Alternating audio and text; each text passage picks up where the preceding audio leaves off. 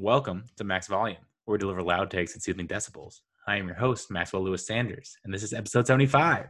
For those new listeners out there, Max Volume is a podcast that worships at the altar of pop culture, a place where the silly and inane are of the utmost importance. It's a pod where we discuss heavy topics like Rob Lowe's saxophone skills, why the Mighty Ducks 2 rules, and how easily Michelle Rodriguez could beat me up. Spoiler alert, it would be very easy. No quote too minor, no side plot too small. There's a pod for the TV geeks and movie freaks. So welcome all weary travelers. Your boredom ends here. Before we delve into the topic at hand, let's start with five minutes of Seinfeld level daily observation. Watched St. Elmo's Fire at 3 a.m. last night. What a delightful yuppie fest of first world problems. I loved every second of it, even though I hated every single main character. There's just these vapid, self involved, uh, just, you know, rich kids out of college just bumping through life and being selfish. And if you're ever going to tell the the movie of like the friends after college, give them absurd million dollar apartments and the coolest Jeep Wrangler I've ever seen, like in this movie. Like I don't need to see the sad one bedroom basement apartment where they're eating cup of noodles. Make it glamorous. It's a movie. I'm not paying for realism. Like give me Demi Moore wearing way too much fur and having a full wall art installation of Billy Idol's face, complete with neon lighting. Looks like it costs like fifty thousand dollars just for that. And Judd Nelson has this uh, like airplane hangar loft apartment that looks like it was cost like eight thousand dollars a month. It's like how do you afford that out of college? But that's not the point. And Schumacher knew that. Joel Schumacher directing this knew we wanted to see glitz and glam. And I love that the movie's obstacles are so minor yet so blown out of proportion to like life threatening kind of status. Like it's just a car wreck of a movie of like self involvement and you know just being vapid. And I just I just adored it. Like, I mean, it's it was unapologetically like here's seven spoiled kids out of college, kind of bump through life and you know kind of getting falling flat on their face, but for like very minor reasons. Also, everyone in is young and beautiful and intelligent, so why not just forget reality for a couple hours and walk around in Joel Schumacher's glitzy, unrealistic world? Loved it. We'll watch it again. Rob Lowe's hair. I want it. I want it on my head someday. You know, if there's ever like nanotech where you can kind of create a body part from nothing. Like I want Rob Lowe's hair and his saxophone in this. Like as you can tell, I'm on a huge 80s binge right now. So tonight I'm either gonna watch Purple Rain or Evil Dead. No clue which way I'm leaning, so stay tuned. Oh, stay tuned actually is another awesome 80s movie I need to consume again.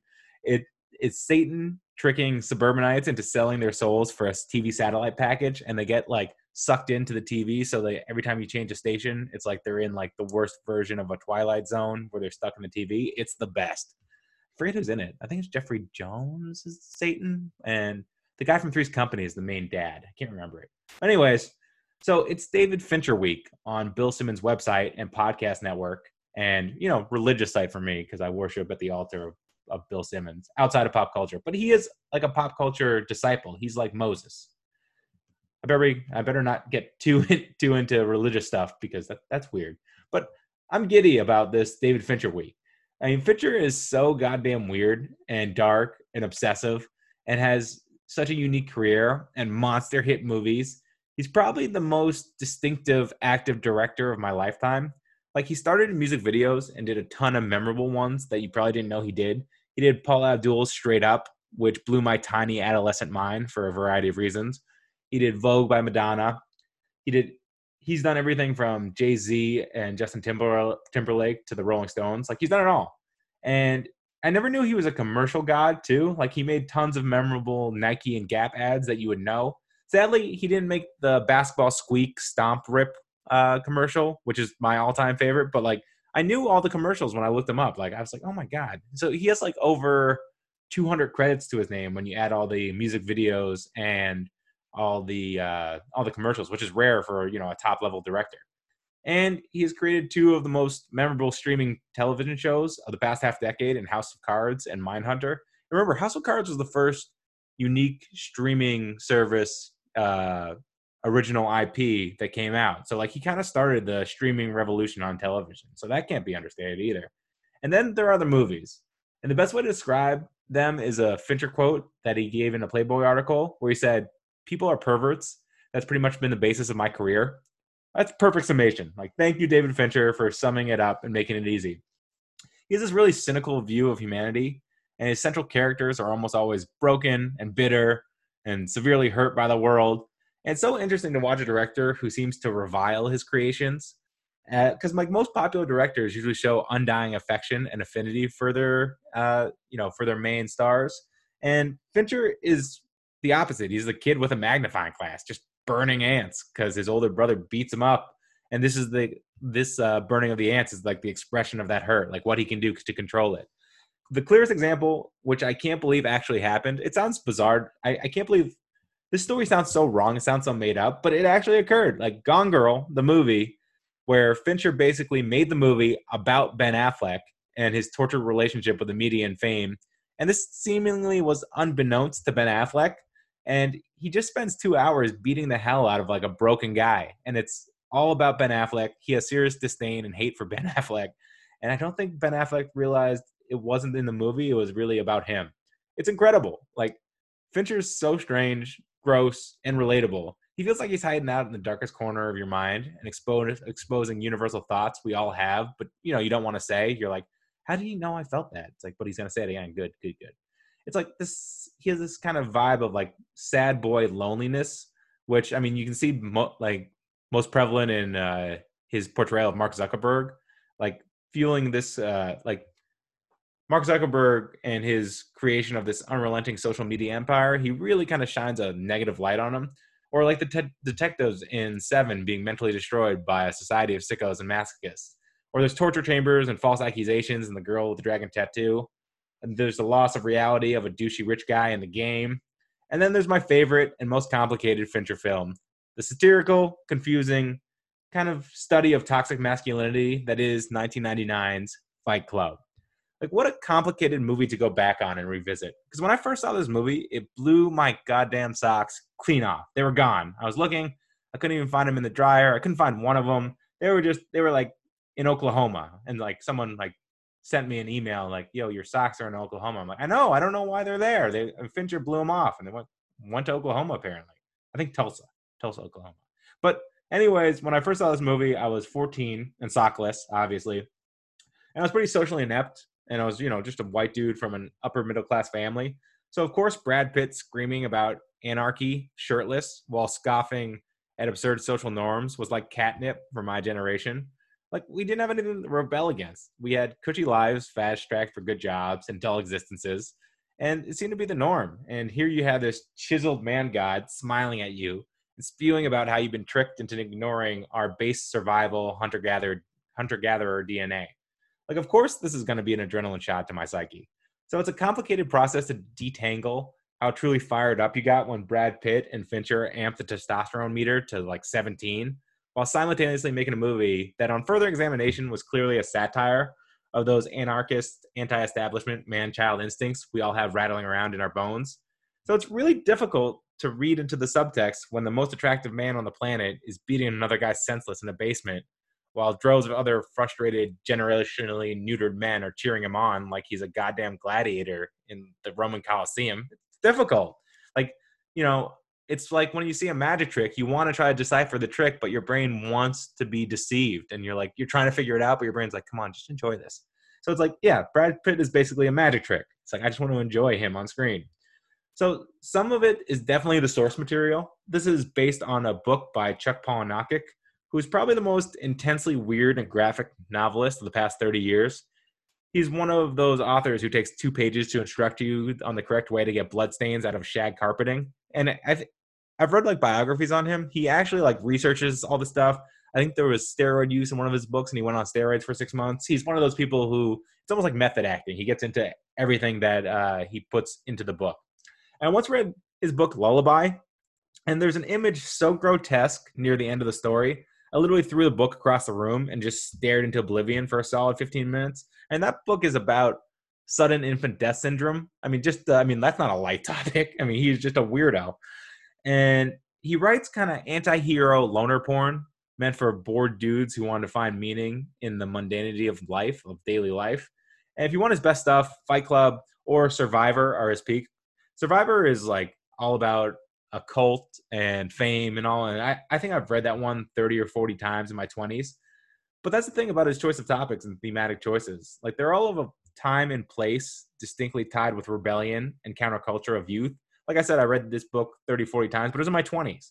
So it's like I, you know, I loved Garden State when I was 18 years old, and now I'm a little embarrassed. I liked Charlie Kaufman movies in my mid 20s, and now I'm like, that was stupid. so you look back on your obsessions with these books or this movie, and the passion and admiration fade with kind of added wisdom and experience, or maybe you know the testosterone's dialed down a little bit. I'm a little less fire and brimstone, and more like let's connect with our fellow man or something. I don't know. And not to say that doesn't, not to say this movie doesn't rule. Like this movie rules hard. And Fincher is a master technician. He's known for doing like a hundred takes of a scene to put the actors in a panic, panic mental mental state to get the performance he wants out of the vessel for his art. You know, he's a, he's kind of like Kubrick like that, or like he cares if someone's in the background is walking too fast. He obsessively pores over every inch of the screen. And Fight Club has a lot of scenery to chew over. So I can't imagine how long this took or how many takes it he had to do. There was over 400 locations. 400 for this movie.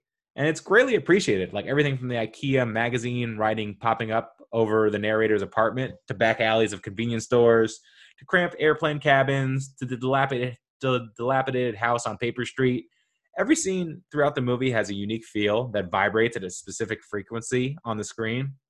Like Fight Club has this weird tone of sardonic, sardonic deadpan humor, which is refreshing in a Fincher movie, as his general themes are so bleak. He got better about humor later in life. Like if you notice Seven, nothing, nothing in Seven is funny. Alien Three, nothing's really funny.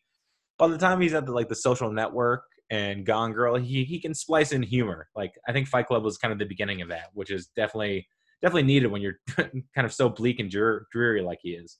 And Edward Norton as the monotoned, unreliable narrator is the perfect use of his skill set. It makes me kind of sad Edward Norton didn't become our generation's Robert De Niro.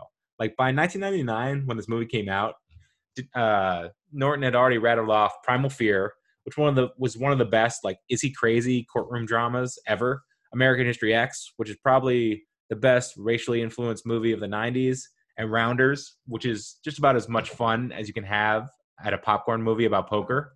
Like he was versatile, he was compelling. You could root for him just as easily as you as you could curse his name. And then he topped it off with this weirdo performance as a psychotic split personality everyman who accidentally starts a global movement of rebellion. I mean, it makes me wonder what could have been. Like what was what was Edward Norton's Neil McCauley in Heat role in his 40s. Like, what do we miss out on? It just bums me out a bit because he's freakishly good in this bizarre, uncomfortably dark movie. And it, this movie had all the staples of a classic Fincher movie, like grotesque, well shot violence from underground bare knuckle boxing fights to spiritual based self mutilation with Tyler's kiss and like burning his hand to pulling out your own teeth and swallowing a pint of your own blood.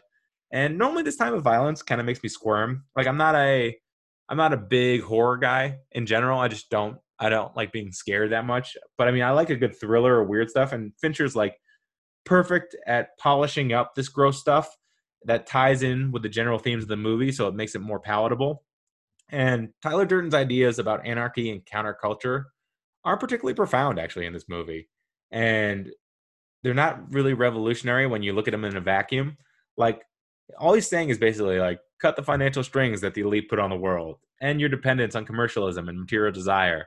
Let go of modern band aid solutions for life and get back to the beautiful brutality of survival instincts. Like, there's probably 8 billion manifestos like this circulating around the internet, but none of them have Brad Pitt's voiceover while thumping electronic bass lines are like just thudding through an entire room of zealot fire followers cheering after each speech. Like the movie's trying to illustrate that in a world where we become polite to the point of weakness, any voice that spews about confidence and baser instinct appeal with charm and fervor can spark a connection in a generation that doesn't really have a concrete belief system. I was just as susceptible as the next guy when it comes to this kind of rhetoric. Like, look at the popularity of movies like The Dark Knight, No Country for Old Men, Silence of the Lambs, Goodfellas, Pulp Fiction, The Boondock Saints. Like, what do they all have in common? It's confident psychopaths with a flair of conveying their steadfast viewpoints with an unwavering tone. So I'm not really sure if I like what Tyler Durden is saying, or I'm just fired up that he has such bravado about a radically different viewpoint. It's a weird feeling, like my brain and heart are in an arm wrestling match, and I'm unsure of who, who to root for. And I mean, you think about it, and all I mean, it's just confidence. I mean, I guess that's the best rule of life. It's like say something, say it with confidence. It's like elephants are pink. And you're like, no, they're not. It's like, yeah, no, they are. And like someone's gonna go on their phone and be like, are elephants pink? It's like, no, they're not. But I said it with confidence. So you're gonna you're gonna believe me for a second. It's crazy. It's a weird world. And then there's the beauty of the David Fincher movies in general. Like they leave you with important questions rather than oversimplified answers. Like you leave the theater loving Tyler Durden, but nauseated by the fact that when you try to unpack, you're kind of nauseated by the fact of it's gross. The the why why you like him is not very kind of appealing to the morality in you. And I just realized I never broke down the plot of this movie in this in this podcast. But honestly, if you clicked on a Fight Club podcast and haven't seen the movie, I'm not particularly sure what you're trying to get out of this. It's and I'm I'm not gonna lie, it's fun kind of not holding your audience's hand once in a while. Be like, this is the plot of the movie. You know, this is how much it made. And I get why David Lynch and Kubrick and Nolan and Aronofsky just go for it sometimes. And I'm not comparing myself to them, although I am, because you know, vanity and self worth confidence. Yeah, basically, I'm in that. I'm in that group. It's Mount Rushmore, and my head's getting put on next because I'm talking about movies without explaining the plot beforehand. That's as revolutionary as The Shining. And all these guys just have no consideration for the audience. They're just like, I'm gonna make my art. So you know? I'm gonna make my art. My art is podcasting, talking about other people's art because I can't make my own art. So there. And the act, like the actual scene by scene analysis has been done to death. Like it's much more fun to do a 10 foot, 10,000 feet high vantage point of what Fincher was trying to illustrate about the power of confidence and toxic masculinity.